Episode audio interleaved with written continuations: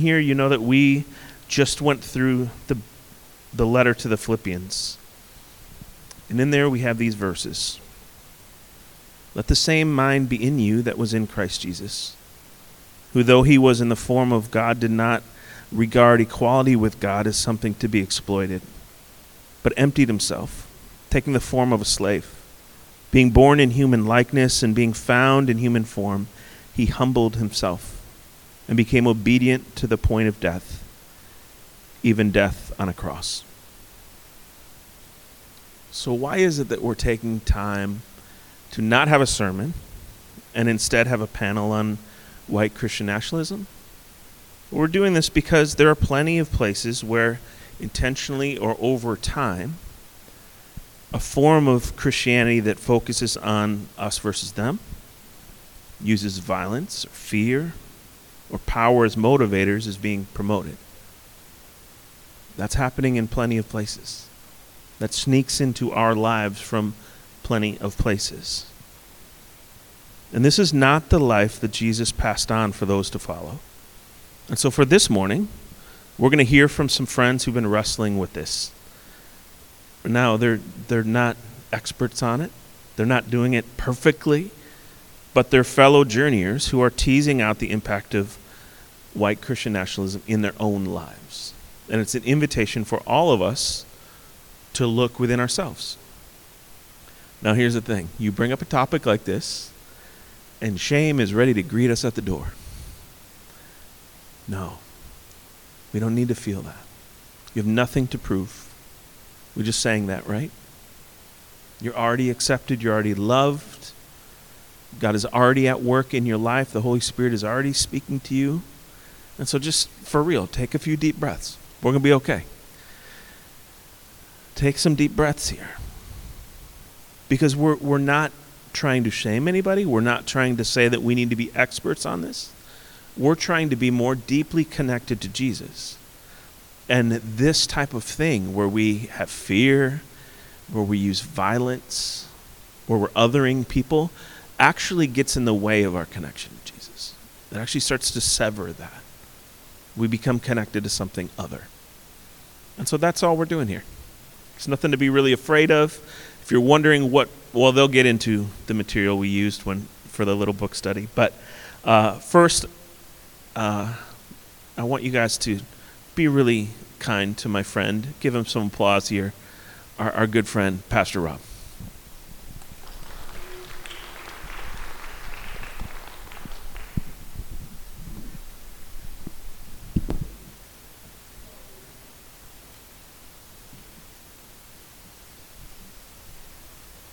You all hear me?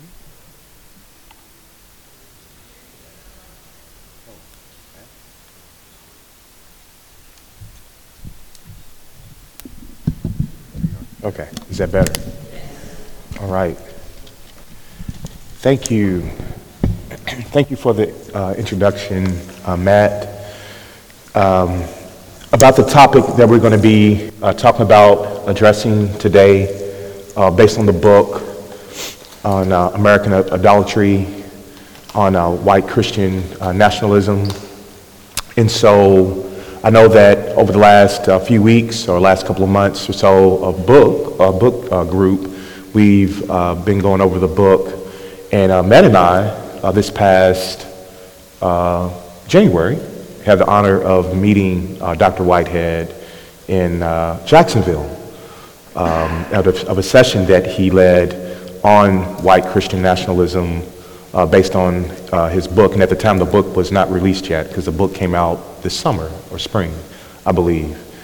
Uh, so, as Matt said, you know, this is not to uh, make anyone feel uncomfortable, uh, but also, uh, you know, as one church, we are a church that's always becoming, a church that's always evolving.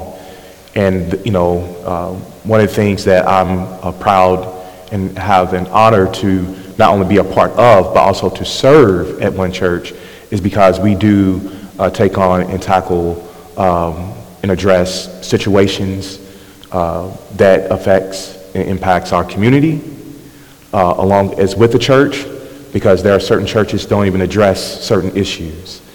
And, you know, here at One Church, we do address, you know, certain topics issues because I believe in the song that was played earlier, uh, Stephanie, um, I think quoted um, the Lord's Prayer, you know, that it be done on, uh, as it, on earth as it is in heaven. And that we have that mirroring im- impact and effect uh, to become that beloved community.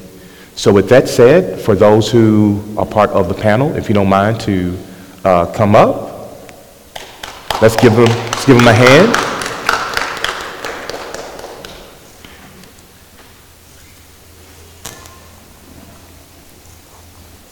And please, um, I'm sorry if my voice is somewhat kind of raspy. Uh, I am uh, coming over a little head cold.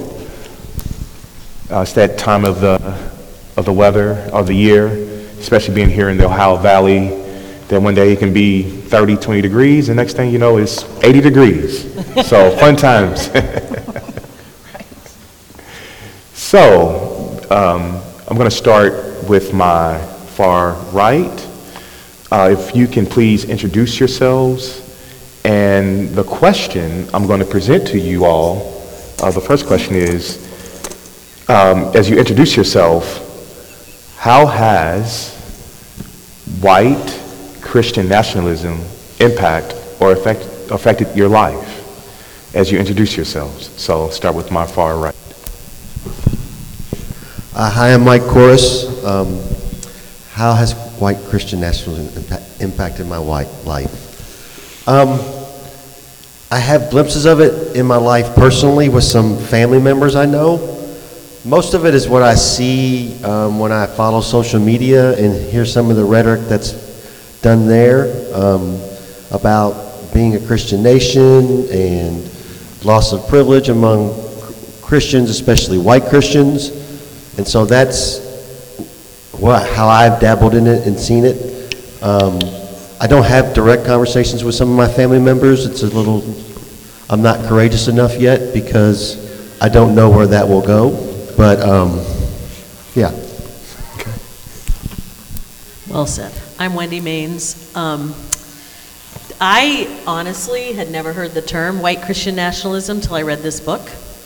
Um, I'm on this journey that started six and a half years ago when we moved to Louisville, where my walk has dramatically changed. So that um, I think I was unwittingly a pawn in a in a scheme that othered a lot of people without realizing that that's what was going on. Um, so my experience is is newer, but what I personally have found is that um, learning as I learn more and more about things that I thought were just the norm in the Christian church, um, I realized that I am I am I am uh, called to change my walk with Jesus so that it reflects Him more and not other people and what other people think I should be doing. Thank you for sharing. Yeah. Josh, if you don't mind. Joshua Rodenbach, and uh, yeah, I think similar to Wendy, if I'm being honest, the, my experience with it is probably uh, more than I more than I know. In that, growing up in a um, Midwest, primarily suburban church environment, um, I think it was uh, a lot of what it is was, was all around me. And I think we'll probably, the book talks about a lot of more extreme expressions of it, and we'll probably talk about some extreme expressions of it. But I, I think kind of learning along with this is that there's a, there's a lot to the underlying theme of, of white Christian nationalism that was, has been probably just a, a part of what was everyday life um, uh, for a long time. And I think um, I realized as reading reading this book that I think uh, the author and myself are probably right about the same age and really had um, much of the same experience. So there were times that he would describe things, and I'd be like, "Wait a second, is that, is he, like, who is this guy? Did I know him? Was he in my youth group? um, and so uh, I think, yeah, experiencing that is just, um, sometimes it's just the, the everyday things that you don't think about. Hi, I'm Stephanie Chorus, and um, I think uh, I had heard of white Christian nationalism, but not really ever taken a deep dive into it um, like the book invited me to. And um, I wasn't surprised, and I was surprised at how deeply some of the ideologies of white Christian nationalism have been rooted in my, my um, faith and upbringing. Um, uh, I grew up in a Baptist church and just uh, just an increased awareness of how many of the kind of thought patterns and um, cultural, I don't, expressive patterns um, really were woven into um, the way that my church lived and moved and breathed. And um, it, it wasn't even something that I can remember a lot of like teaching on. It was just something that you kind of absorbed um, being around everybody that you were around. And, um, and just the othering and um, the fear kind of tactics that are used. And, and then just the, a lot of the white supremacy that kind of goes along with white Christian nationalism that was really inbred in, in into my faith um, growing up. So, yeah, this book was like removing a lot of stuff and still is. Thank, thank you, thank you all for, for sharing. And also, I'll uh, give some of my experience uh, within uh, white nationalism uh, as a person of color, where I did not really realize uh, growing up in the, in the black um, Baptist uh, church um, that which the author uh, addresses as well in regards of how other cultures somewhat embodies or embraces uh, on white nationalism.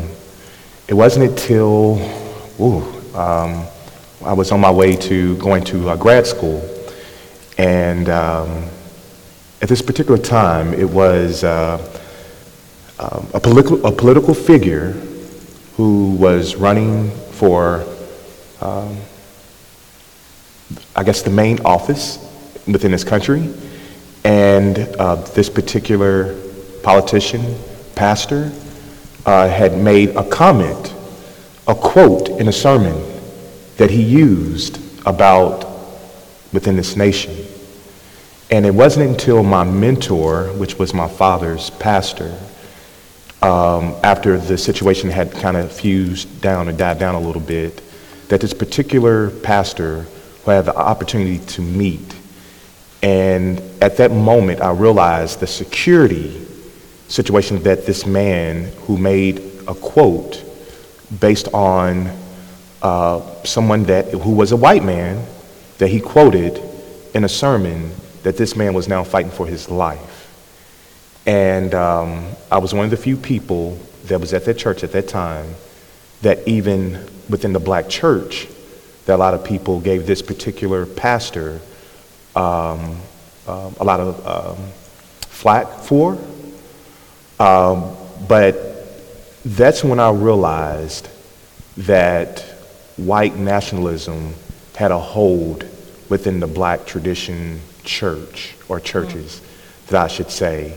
And now it's, it's somewhat, as the world is awakening, now this particular uh, figure, um, uh, when I say figure, the pastor is no longer pastoring anymore, but now he is looked upon as um, a ma- or excuse me, a patriarch in the black church tradition now.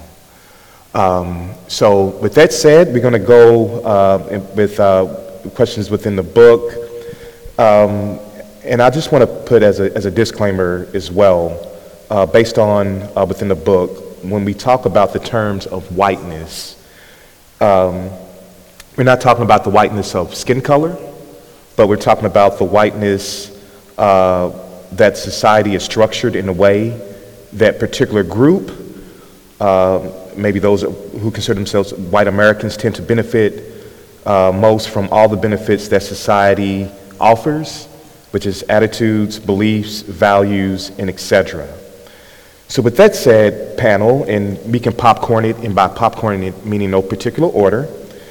Um, in chapter one, Andrew quotes uh, Kaitlyn Schiess, who defines idolatry as capulation to a different story and a set of values. Idols make promises of protection and provision, and they require allegiance. What do American Christians idolize today?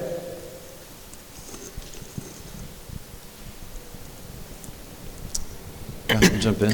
Um, I think one of the things I've seen um, is the uh, idolization of the concept of freedom. And so obviously that is a big, uh, you know, if you talk about America, that's like one of the defining words, one of the defining characteristics. Um, and so when I think of this quote and this idea of that, like the idols offer protection, um, the idols offer privilege, things like that. Um, I think of how freedom has been idolized. I, you know, I think of, of things like images or stickers on the back of cars or uh, whatever it might be, um, suggesting things like, you know, only only two people have ever died for your freedom. You know, Jesus on the cross and the American soldier. Um, and there's certainly nothing wrong with um, recognizing the sacrifice of the military, but to equate those two concepts of freedom uh, as the same is kind of textbook idolatry. Uh,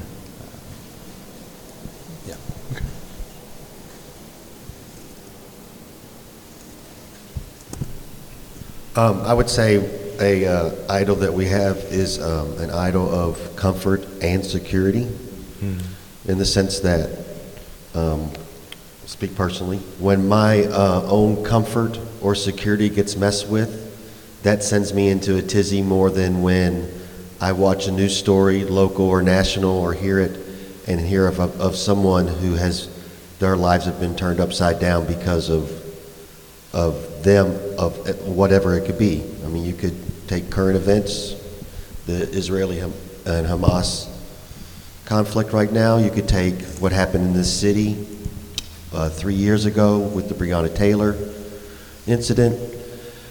Um, but we talk a lot about wanting to be comfortable, and we, we work hard to make ourselves comfortable, and we can make that an idol to the point where it, it causes us or me to be fearful to act out of losing that comfort and that security. I think one of the things that I've seen really evident that a lot of um, American Christians idolize is political figures, as if they are God. They like put them in the place of God, and um, I think I was guilty of that, and um, I think that it's an easy trap to fall into, but I think um, I think that it comes from fear. Um, he talks a lot in this book about fear, and I think that um, uh, idolize, idolizing um, political figures um, assuages some people's fear that they might lose power or lose control or lose or lose their livelihoods or whatever. But that's what I see idolized a lot. Thanks. I would kind of uh, piggyback on that and say that um, the idolization of fear and violence in the white Christian nationalist kind of uh, framework is is definitely there and used to um, keep people in manipulated and in a state of panic so that they um, no longer use, uh, you know, Jesus or the Bible for their worldview. They view the world through fear and panic based on not losing their freedom, not losing their security and safety, not losing their power. Um. Thank you all for sharing. Why is it important to place white before Christian nationalism?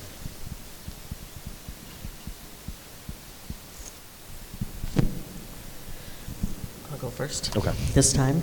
Um, I think because the Christian nationalism is espoused mostly by white evangelical congregations. I think that's why. I mean, you talked about what you saw in the in the black church, but I think that it is something that we see mm, outside of the church, uh, espoused mostly by people who are um, white or identify as white, um, and not just in the church, but outside of the church, in the political realm and in the, you know, yeah. Um, I would say because you have to identify it as white, and he identifies it, it's because it centers whiteness. Whiteness is centered to the point, and you can you can take it. You can even see it in ex- examples. For instance, in February coming up this year, next year, it's Black History Month, but the rest of the months aren't called White History Month. Or um, so it's it's a centering of whiteness, and it's a centering of particularly people that look like me, white males, who have the most privilege and access to everything afforded to them in this country. And so you cannot, and, and you, if you can't identify it, it's because it feels like it's normal. It's like the air you breathe, or it's like a fish in water, and the fish doesn't, can't determine that water is their, is their environment. And to take the, the descriptor white off of it will um, let people like me off the hook who have who have benefited and continue to benefit from this system uh, as long as it's been around. Thanks for sharing. And, and I think the, the, the, the ideology, the system that is white Christian nationalism is in place to keep whiteness the norm, to keep white people in power, to keep white people with privilege, um, to keep white people ordering the culture as much as possible, the politics as much as possible, the money as much as possible. And in the name of Jesus, which is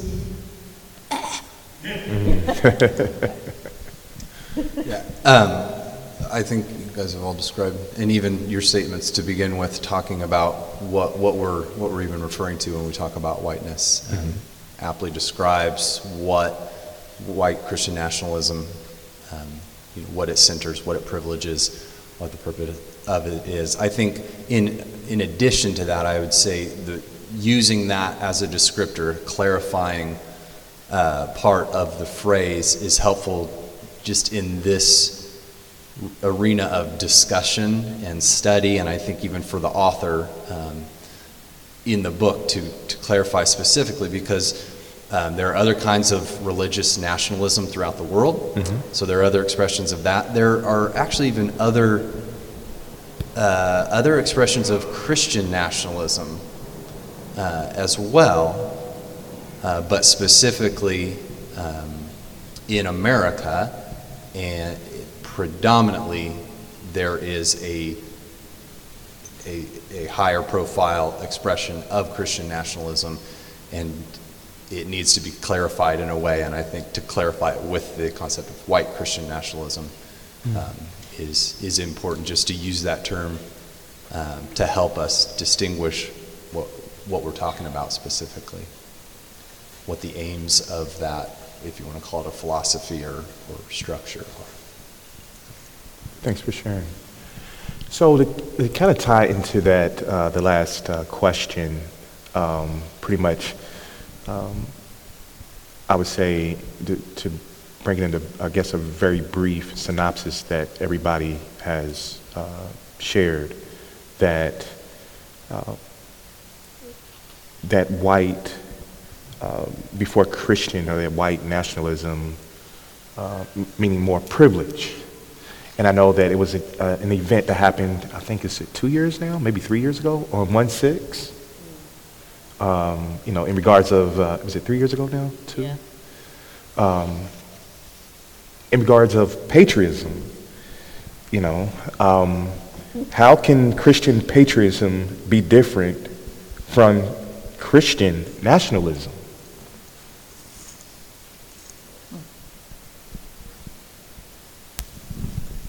Andrew addresses that really well, and I found this very comforting because I, I really struggle with wanting to be patriotic, if you will, you know, having my flag flying in front of my house, and yet not being a pawn in this white Christian nationalism. And, he- you know, he says we can celebrate all the good that exists in this country and create a space where everyone is able to enjoy life, to flourish as Jesus intended. Christian nationalism is a space where we celebrate our country at the expense of some who live there, here. We have a we and they mentality. Hmm. That, that really helps. I, I took, a- there were places in this book where I looked for hope. Hmm. That was one of the pieces of hope where I felt like he identified that. He hmm. recognized that for some people, they weren't going to be able to pull apart Christian, white Christian nationalism from their patriotism. And so he addressed that, which I thought he did a good job of. Um, I'll, I'll take a different side of the coin from Wendy and, and say that my struggle probably has been more as someone who is just not, like, for a long time, haven't really cared to be patriotic, um, to actually make a place for patriotism and to not become the person who's just doing the othering um, and the, the blaming and the judging, um, and to recognize, to, to, to do the, the work to dissect and distinguish between patriotism and nationalism, and, and to make a, a place for that. Um, also, just so that I can like get along with some of my extended family as well. Um, but just to recognize like patriotism, you know, celebrates the good things that our, you know, our country um, provides, uh, celebrates that, honors that, um, recognizes and works towards the good of, of that. Um, whereas nationalism, as, as we've discussed already, specifically uh, privileges a certain way of being, uh, a certain identity, uh, and specifically, instead of just celebrating the good, specifically says, and if you question any of that, you're out. And so um, that's kind of where I would see maybe the difference between uh, patriotism and, uh, and nationalism.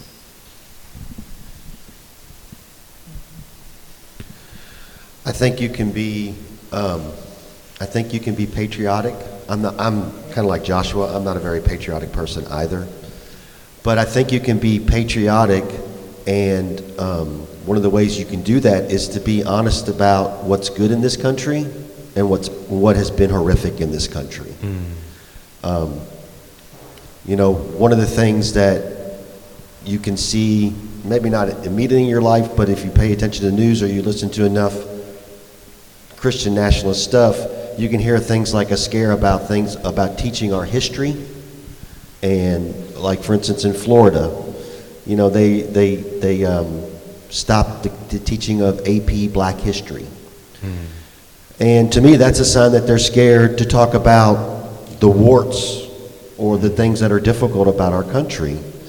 And I think that's just as valuable and patriotic as it is to celebrate the things that we've done. I think we do that as in- individuals, as Christians. We don't necessarily forget what our life was like before we came to Jesus. Um, and we can appreciate where we're at because of where we've come from. Um, but to lose sight of that, of where we've come from, that's a piece of our history, our identity that we deny, and it, and it, and it decreases our humanity.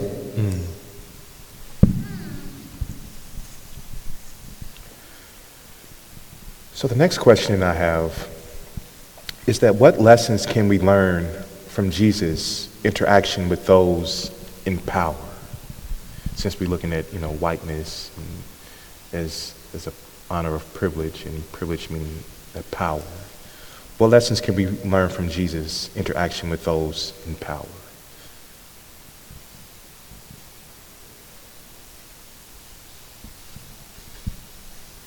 I think it's as simple as recognizing that the one who had every right and claim as God, mm-hmm. as it says in Scripture, he didn't consider equality with God something to be grasped. Mm-hmm. Um, and he became a servant mm-hmm. and he sacrificed himself. So he challenged power by saying, Look, I've, I've got all there is to, I've, I've, got a, access to all the power there could mm-hmm. possibly be, and then to lay it down. Mm. And that is that just to subvert it entirely mm. like that. Hmm. And I think to to see, you know, when the power questioned him and asked him to defend himself, to stand up for who he was. He purposefully chose not to. Where he could have asserted power in a governmental fashion, which is what everyone expected him to do, he didn't. Mm-hmm. And so it really helps us see, or it helps me see, that power is, is not something that is central to his authority in a governmental sense.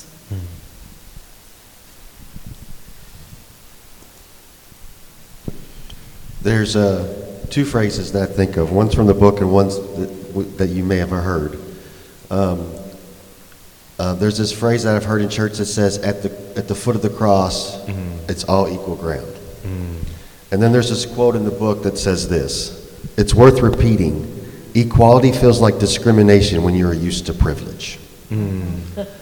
Yeah. And when I think about Jesus and his interaction with power, and you could you could use you could intersect you could change the word power and privilege. You can use them interchangeably, in my opinion.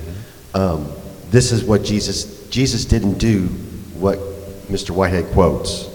He didn't see equality and then feel like he had to discriminate. Mm-hmm. Um, mm-hmm. and that's the example. And Joshua sh- shared Philippians that he didn't he didn't take up his rights even though he had all the rights in the in the kingdom and creation. Mm-hmm. To me, this is if as a Christian to emulate with Jesus means that I shouldn't be will I should not be scared to give up my equality and feel like I'm losing privilege or power. I should be doing the opposite. I should be giving up privilege and power on behalf of those who are on the margins because that's what Christ did continually. I, I can uh, add on to that. yes. Um, and, you know, and this was really good, a good thing for me to kind of wrestle with the the quote that Mike, equality feels like discrimination.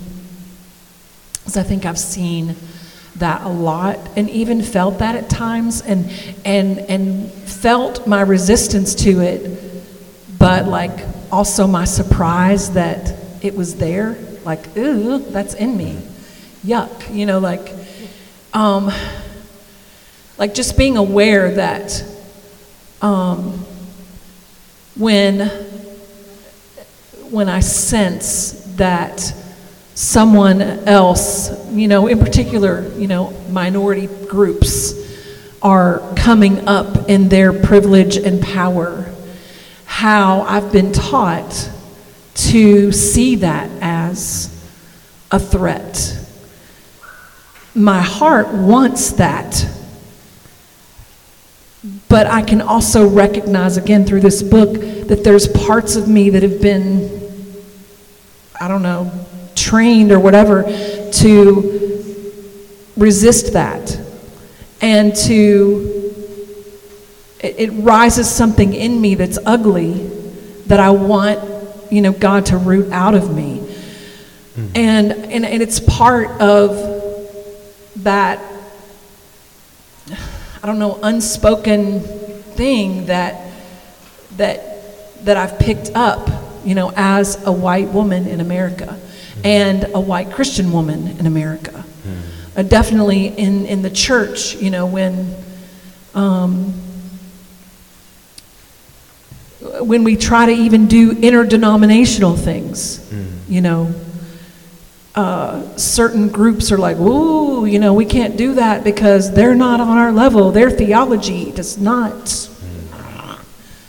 You know, and I don't know if I'm making sense, but my point is that um, it's hard to like see these things in you when you know it's not who you want to be.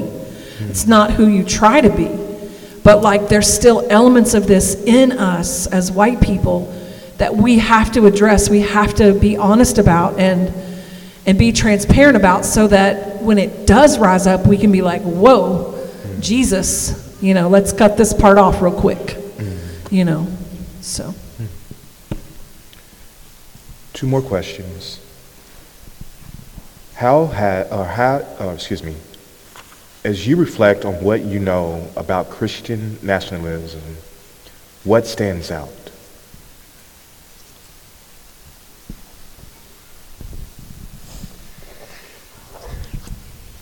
I think that um, for me, a lot of it, um, because of my background, I wasn't raised in the church, but then I, when I became a Christian, it was in a very large, very white, very evangelical. It was very much a part of this definition of white Christian nationalism. But I have family that experienced some of the things that Andrew talks about. I had family that uh, were forced to leave everything behind in um, Cairo, Egypt, when the Suez Crisis happened, and my grandparents. My grandparents had to leave everything behind and go to England, and and England English was not their first language. So it was interesting to read to answer this question and look at this particular thing. But um, I feel like I keep having to go back to this is where I go when I feel what Stephanie was just talking about, when I feel stuff rearing its ugly head that um, wasn't so much in me from growing up, but was in me for 25 years in um, a church that really espoused white Christian nationalism as it's defined. But the Bible is so freaking clear. It's so clear. We are to love our neighbors, welcome the immigrant and the stranger. Period. End of story. I mean, that's kind of where I feel like this um, stands out to me that I have to look at everything in that lens. Like, am I welcoming everybody? Am I, regardless of everything? Hmm. There is no if they're this or if they're that. Am I welcoming everybody? Hmm. Am I welcoming um, the immigrant and the stranger? And am I recognizing the how difficult it is for them hmm. to come into a country such as this, where they're not necessarily welcomed by most people. That for me was the the bottom line. Thanks for sharing.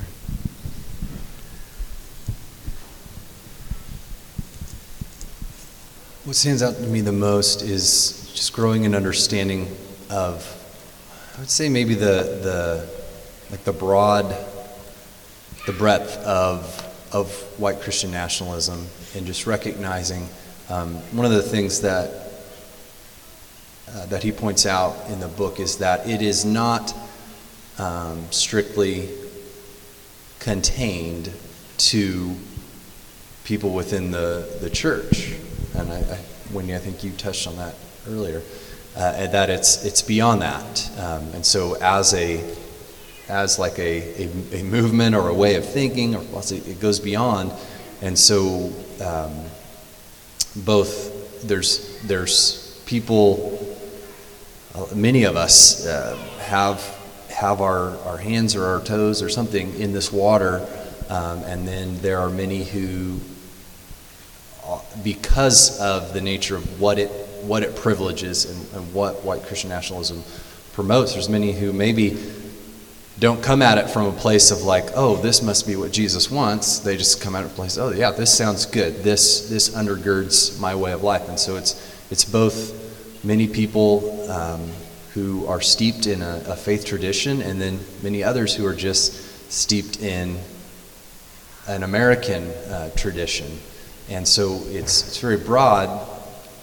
And that, that stands out to me because it, it also helps me understand how um, many who, who are faithful followers of Jesus, swept up in that, can then, I guess, elevate people in power who don't represent what we might think of as what Jesus would represent.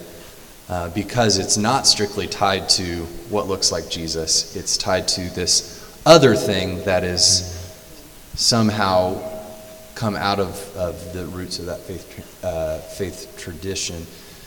Um, so it's bigger than that, and so therefore, I think it just helps to understand a little bit how, um, you know, even, even folks who would blatantly disregard what we might consider tenets of, of Christianity or of faith or of following Jesus, and yet many who are committed to that would still go, yeah, the, this represents us. These folks represent us because um, we, we, can also be very tied to this thing that is other than um, Jesus. Mm. Um, so, with that, also, I think that helps me then recognize um, about white Christian nationalism is how it, how sneaky it is, I guess. Mm. And so, for many, um,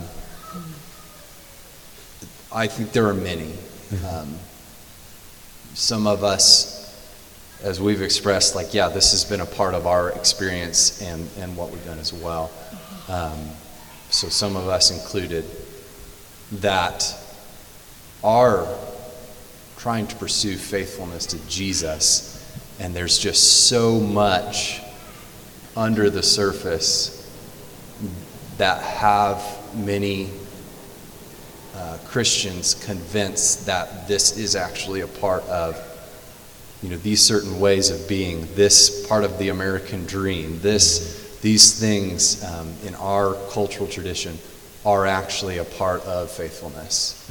Mm. Um, and, and therefore, maybe it's maybe there's subconscious uh, clinging to power and pursuit of self mm. in it, but um, many who through some of the fear tactics and things mm. like that, there's certainly some nefarious folks probably driving the bus, but there's many, many other people who are just um, walking along mm. and have been convinced that to be faithful to Jesus mm. is to be faithful to this mm-hmm.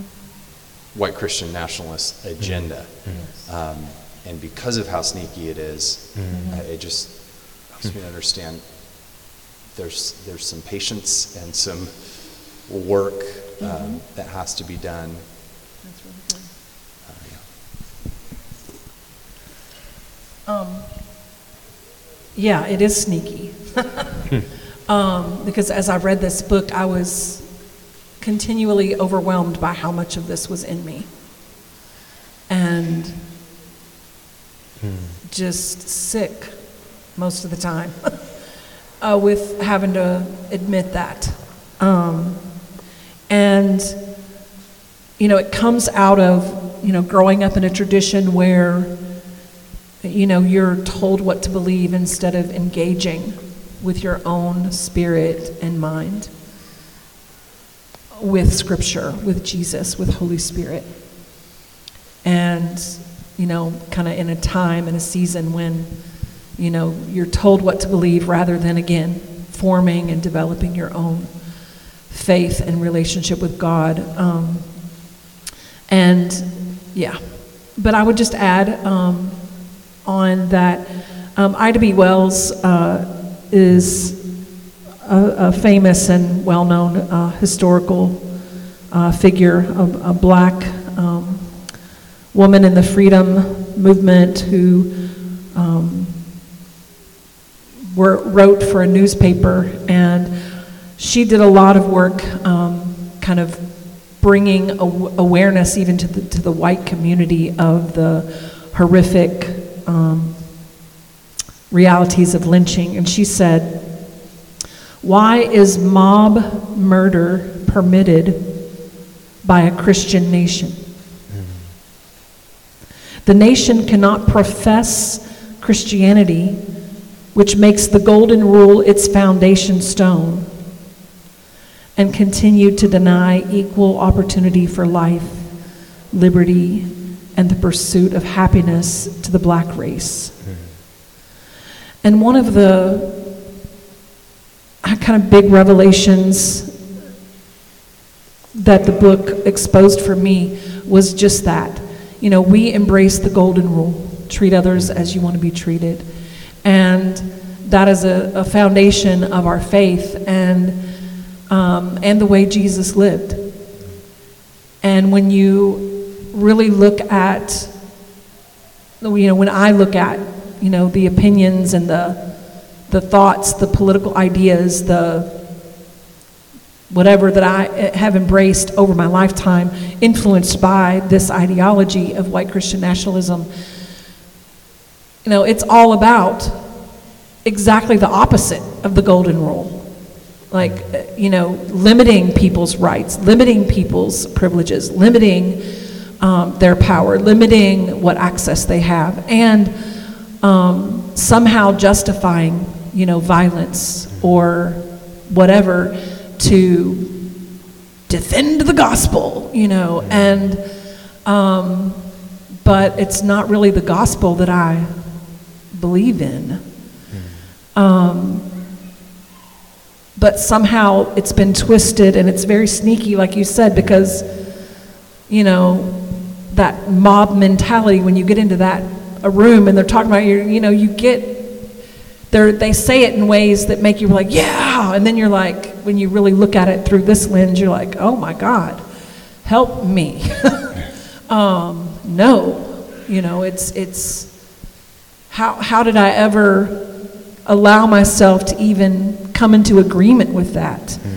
And and a lot of it is because again, I I I just accepted it because I mm. trusted the people that I was with mm. and I didn't question their thinking or mm. their, uh, you know, their authority. Um, and so there's that element of, you know, the authoritarian nature of, you know, the white man, the white pastor, the white teacher, you know, that you don't question them. Hmm. And then that, that opens the door to embracing these things that thankfully I can now see is completely not, you know, who I am or who I want to be. So. Th- Thanks for sharing. We got to wrap up the last question. I'll be quick. Okay, yes. Um, what, what I've learned is it reminds me um, of how pervasive fear is in everyone's life and how easy it is to succumb to it. Second, it reminds me of something that Joshua just said. Um, um, I need to have grace for others who don't think like me or believe like me. Um, I don't think you can argue anybody into a relationship with Jesus or into the rightness of, of what you think is right. And then third, I would say, and it's a quote from the, at the end of the book, it says, No one's life is completely for or against justice, but we can and should acknowledge where we fall short because we, ca- we do not need to be perfect in order to stand for justice. Thanks for sharing.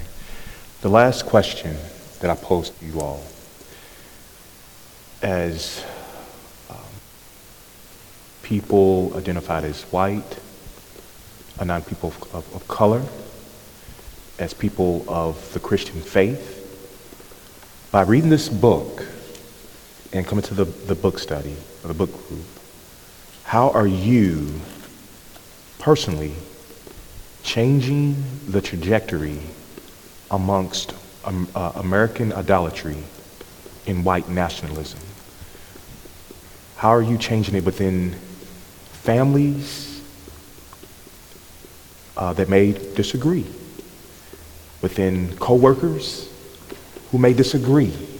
How are you challenging, or have you embraced it? Have you talked to them about those things? And we close with that.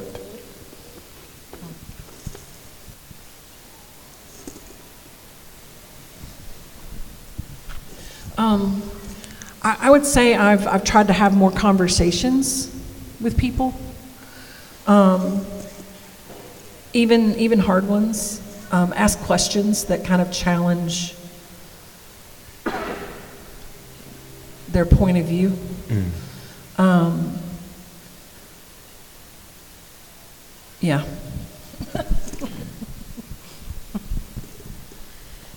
That's a really tough question. I've really been wrestling with this um, because I lost so many friends during the after in the aftermath. Sorry, in the aftermath of um, Breonna Taylor's uh, assassination and the subsequent um, protests in Louisville, uh, and then um, me openly supporting not Donald Trump for president, um, which most of my friends from California that, you know, I, friends I've been friends with for 25 plus years, um, I can count, I mean, I have so many of them that have basically unfriended me, hmm. or I no longer have any contact with, or if I do have contact with them, it's them wanting to tell me why I'm wrong.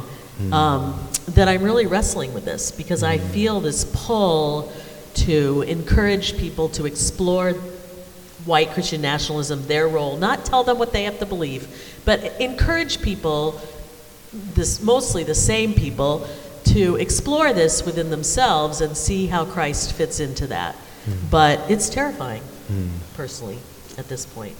Thanks for sharing. Um, I think one of the ways, uh, because of the nature of, of such a fear based and an othering based mindset, the idea that, you know, if you don't check these boxes or you do anything different than this, then, like, um, like in, in some realms anyway, you're just like, a, you know, a raving heathen off the rails. And I think there's something to be said for uh, being a steadfast follower, at least, at least for people who also claim and, and desire to be a follower of, of Jesus, first and foremost, to being an example of a steadfast follower of Jesus who might occasionally do things a little bit differently. Mm-hmm. And then to to continue just to highlight that core of like of Jesus mm-hmm. and the way Jesus is. And then then it's like well yeah no I, I actually I no I voted I didn't I voted this way. Mm-hmm. Really? Hmm. Huh. Or I think I think this uh, in the midst of relationship with people where where you come together on that, that place of, of who Jesus is, and then then um, you just do some things differently. And instead of it being a combative, trying to argue somebody to a certain place, um, maybe you should just surprise them a little bit with a, a, a slightly different way of being. I know I've had conversations with people in the past just about different things, and, and where I was just a little different than what they were used to. And they're like, you know, I've, the only people I've ever met who thought like you did on this thing were this kind of people. Mm. But I've known you for a while now, mm. and I know you to be this, and yet you're you're saying this thing, you're doing this thing, mm. and I'm like, yeah, and they're legitimate, like, okay, I, I guess I got to take another look at that. Hmm. And so I think there's something to be said. Like, there's certainly something to be said for like getting in people's face sometimes and challenging some things, but there's also something to be said for just that steady living like Jesus. And then when you cross those paths of like white Christian nationalism takes you this way, and you go this way, and people go, wait a second, we were, we were hmm. walking right alongside each other, and now you're, you're going to take this fork in the road. Hmm. I am. And this is why. Like, I'm following Jesus this way, actually. Hmm. Like, really? Really? And I think you can challenge some deep seated assumptions and, and ways of thinking that way. Thanks for sharing. Um, a, a few things. So, for me, it, it needs to be, I, I need to continue to educate myself in the sense of reading people who don't look like me. Uh, African Americans, women, immigrants, or listening to those folks and decentering me as the, as the center of the project. Um, I think I need to participate and we need to have more conversations like this. Um, I think there are certain things that I, as a white person, can say to another white person that I can't say to an African American or a person of color or, or a group. And, and that leads to the next thing, which is to, to pray and ask for some courage from the Spirit. Um, I can, I don't necessarily want to be seen as a heathen or um, a weirdo, and not that Joshua does either. But, um, but if I'm honest, that's one of the things that probably holds me back um, from sharing some of that. Uh, I certainly know that it would probably be better if Joshua or Wendy would talk to my family members that have this issue, and I'll talk to their family members because t- taking some of that emotion out of it is, is, is actually helpful. Because, and then the last thing I would say is, we all need grace and kindness for one another. Mm. I mean, being right is not one of the fruit of the spirits. Mm. Kindness is. And we are all journeying and trying our best. And I, and on a good day, I believe this about someone who has some of the beliefs. Mm-hmm. They are, they're, they are earnestly trying to follow Jesus as best they can. Mm-hmm. So I should not necessarily go at them with that, well, no, you're not. Because then they can come back to me and say the same thing. Yeah. Thank you. Thank you all for uh, being a part of this panel, uh, being a part of the, the book uh, club or the book group. And um, can I see your book? Another book. Uh, and especially for those who are joining us virtually, uh, this is the book written by Andrew uh, Whitehead. Um, and for the people here as well within the, uh, within the, the uh, congregation. Uh, let's give it up for our panel. They did an awesome job.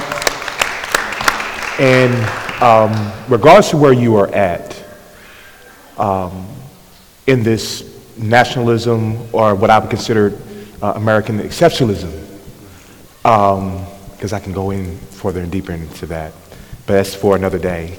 That we are in the journey, as uh, Mike and so many others have said, in the journey of healing, and as one church that we are becoming, and to allow and to, and, uh, to allow and to give yourself grace where you may have fallen short of. So, with that said, Matt, thank you.